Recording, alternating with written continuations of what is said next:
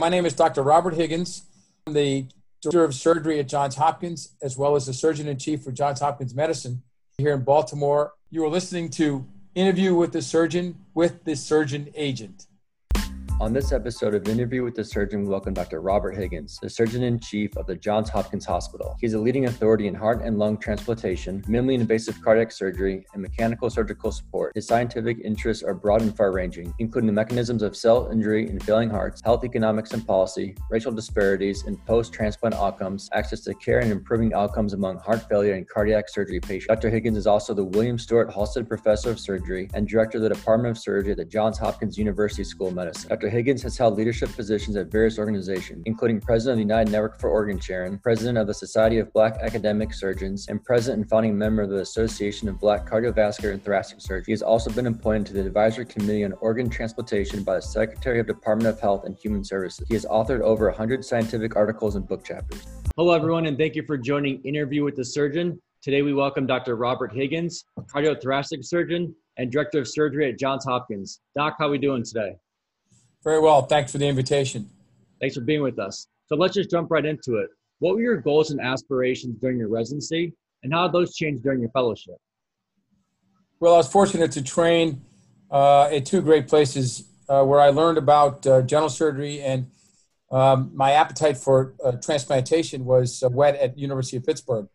And then, as I pursued my cardiac training at Yale, I had a chance to work in the laboratory uh, doing uh, heart lung transplants in primates and, so, and some other uh, very cool projects. And then my core training was in adult cardiac surgery. I knew that transplantation was something I wanted to pursue. And so my uh, chief, uh, John Baldwin, was a transplant guy. And he uh, recommended that I get some additional fellowship training if I wanted to go on to be a transplant program director down the line. So I set up to do a transplant fellowship at Papworth Hospital, Cambridge University in England.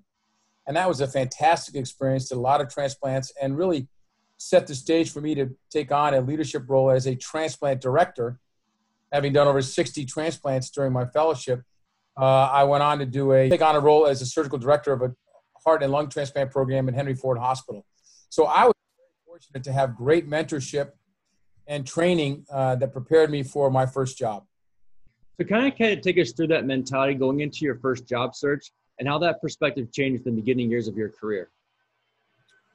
Well, I looked at a number of uh, locations where I thought I could not only do adult cardiac surgery but pursue my passion for transplantation.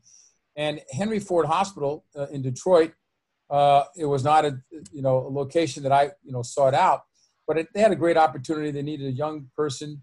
They had mature cardiothoracic surgery there They'd been in the field uh, and they had a needy population and they needed a somebody to come with uh, uh, ambition about uh, building a transplant program. So they were willing to help support me going to get training. And then um, coming back there, they supported my family traveling with me to, to Great Britain. And they were very supportive, and it was a fantastic opportunity. I will have to say, it, it was probably the uh, greatest time of personal and professional development that first seven years of my career and uh, I, I, couldn't have had a better start uh, in that in that context. Throughout your career, did you ever consider going private practice, or were you academic focused all the way? Well, as you you would imagine, transplantation is a uh, resource intensive environment, classically done in uh, academic settings. There are some transplant programs in private practice settings. I just never um, really pursued those. I was always interested in learning from our experiences in transplantation and uh, we had experimental models, we had uh, new drug therapies, clinical trials, and other ways expand the knowledge base and on the horizon of transplantation as well as adult cardiac surgery. And that was mostly in the setting of an academic environment. I also like the idea of teaching residents and giving something back um, to the profession. And so, uh, being part of a clinical training program was always an important part of what I wanted to do in the future. Can you briefly take us through your journey as you climb to be the director of surgery at Johns Hopkins? Well, I'm, I'm standing on the shoulders of a lot of people. Obviously, I'm very fortunate. Uh, after Henry Ford Hospital, I was offered an opportunity to be a division head at uh, uh, Virginia Commonwealth University, which was Medical College of Virginia. And they had had a storied history in transplantation uh, as well. Um, so I got there, got there and helped to build a team And uh, that was a great experience uh, recruiting uh, new faculty and building a cardiac surgery program. So I was fortunate. And then each step along the way, I've had uh, incremental increases in my responsibility from a division head to a small department head in Chicago at Rush to a uh, larger enterprise commitment at Ohio State. And that happened in 2010. And there I got to uh, not only run a cardiothoracic transplant program, but also the Comprehensive Transplant Center. And each one of those progressive responsibilities came with uh, great mentorship and sponsorship from people who were really outstanding. And so I learned a great deal. Um, I also had to uh, kind of supplement my insight. Um, uh, healthcare is a business, and so I, I, I, took a couple accounting classes and learned about healthcare finance, and eventually got my master's in health administration, which allowed me to not only do surgery but also create teams and work in hospitals and schools of medicine where you needed kind of um, accounting and finance uh, understanding to be successful as a business person. So I've been fortunate to get a lot of those experiences over the last uh, 25 years.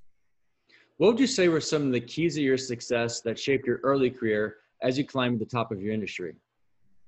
I think the most important thing, and when I started my career, was I paid attention to uh, learning my craft and being the best cardiothoracic surgeon I could be. So my outcomes were important. My collegiality with my colleagues and referring doctors was important. Uh, I built a reputation for being a kind of a go-to person, and um, and that paid dividends.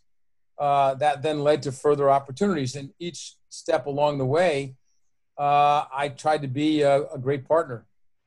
And uh, people then uh, invited me to uh, take on progressive leadership responsibilities, and I've been fortunate to do pretty well with those. Um, I tried not to burn many bridges. I tried to be a good partner and a colleague. And, uh, you know, most individuals uh, will uh, create problems for themselves if they try to fight against an institution. So I was always a, a guy that wanted to get along, build teams, and uh, make the place better um, when I, from when I started it until when I left. What advice do you have for the graduating residents and fellows as they enter the professional job market for the first time? Well, I think some of those same lessons will resonate with anybody who's going to be successful. Be conscientious, hardworking, committed. Um, you know, great effort uh, and great outcomes uh, can be a fantastic formula. Uh, be a colleague and a partner, uh, no matter where you are. And uh, I, I, I didn't look for the spotlight initially. I just wanted to be a member of the team. And eventually, people drafted me to take on leadership roles. Um, but that first five to seven years was critical. So I knew I was going to be there for five to seven years. I wasn't looking for another job. Other people came knocking on my door. Uh, and again, I, I'd probably still be happy in Detroit um, if I grew up uh, in that environment and 20 years later uh, took on leadership, progressive leadership roles. I think that's the key. Uh, some clinical humility uh, and excellent outcomes and a great work ethic can go a long way to make you successful.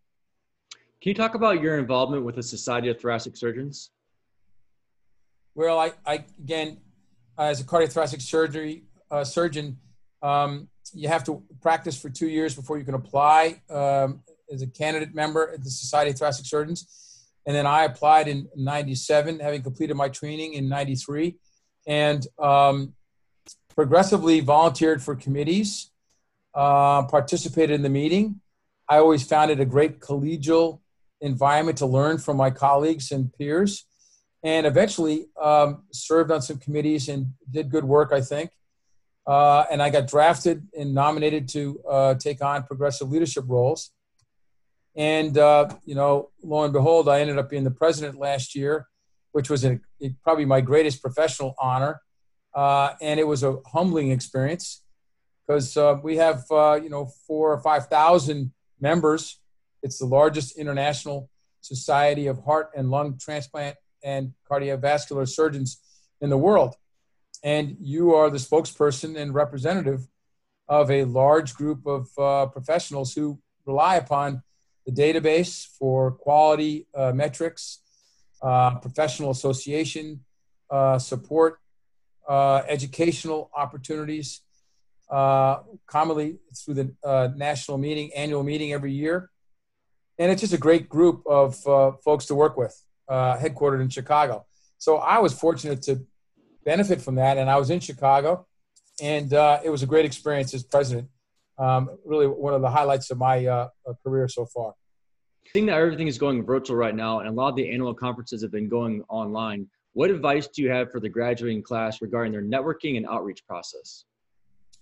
Well, you know, um, the cup is half full, I think.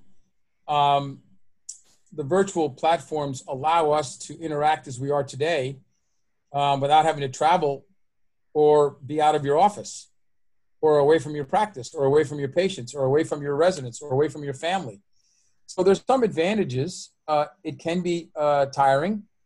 Uh, uh, to this is probably my sixth or seventh uh, Zoom call today, but um, it allows me to uh, interact with folks across a wide spectrum of interactions that is very positive. And so I would use this this platform as a way to participate on educational webinars, to do business meeting planning, to mentor young people one on one, to have group setting meetings with our, our practices it's a it's a it's a valuable tool, and uh, I think you can learn a lot if you can use it uh, effectively to enhance your practice and your personal life. So I, I encourage it as a, as a positive.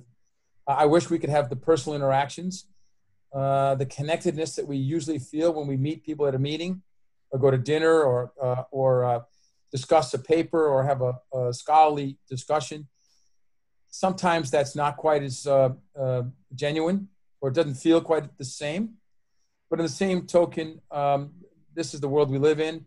It's the new normal for right now, and I think that uh, you have to take advantage of it. And hopefully, we'll get back to uh, uh, face-to-face meetings, um, which might be actually more expensive and maybe less uh, time uh, effective. Who knows? So now there's a human element to being a surgeon. And so, what would be your advice to your younger self when dealing with complications in the OR that don't come out as ideal outcomes? Well, first and foremost, I, I, I, mentioned early in my career that I had the benefit of lots of great mentors. And I wanted to be in a practice where my senior partners could look out for me. So we looked at cases carefully beforehand. Uh, they were available uh, to help me intraoperatively if I had a problem. Uh, we also had a very strong team of uh, uh, advanced practice physicians assistants who uh, were very experienced.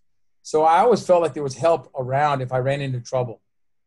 Likewise, in the perioperative and postoperative period, if you have a complication and you have a strong critical care team to support you, uh, they often can help uh, make some of those complications a little bit better for the patients.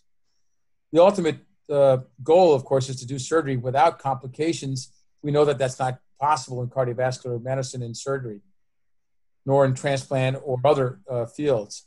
But having teams around you, multidisciplinary professionals, nurses, advanced practice, physicians assistants, critical care staff, uh, all can contribute to the success of your practice. And if you build a team and you treat people well and they collaborate with you, you can often mitigate the effects of uh, uh, technical complications with great perioperative care. So I think building teams pays dividends and they will help you and support you through thick and thin when things are going great, as well as when they're tough. I would say any person who's looking for a, a career opportunity in cardiovascular medicine and surgery really should look at uh, an environment that will support them in the early stages of their career development. And mentorship and sponsorship, those are terms that are overutilized, but couldn't be more important. Having a, a, a senior partner a great PA with experience, a nursing staff that's supportive and collegial, critical care teams to help you is uh, uh, worth uh, so much in your early career. And if you can seek out employment opportunities that provide those things, uh, they'll pay, pay dividends for the rest of your career. And I've been the beneficiary of that, and uh, now take on leadership, progressive leadership responsibilities in places like Hopkins because I had that foundation uh, 30 years ago. We hope you enjoyed this episode of Interview with the Surgeon. Until next time, stay focused and keep following your dreams.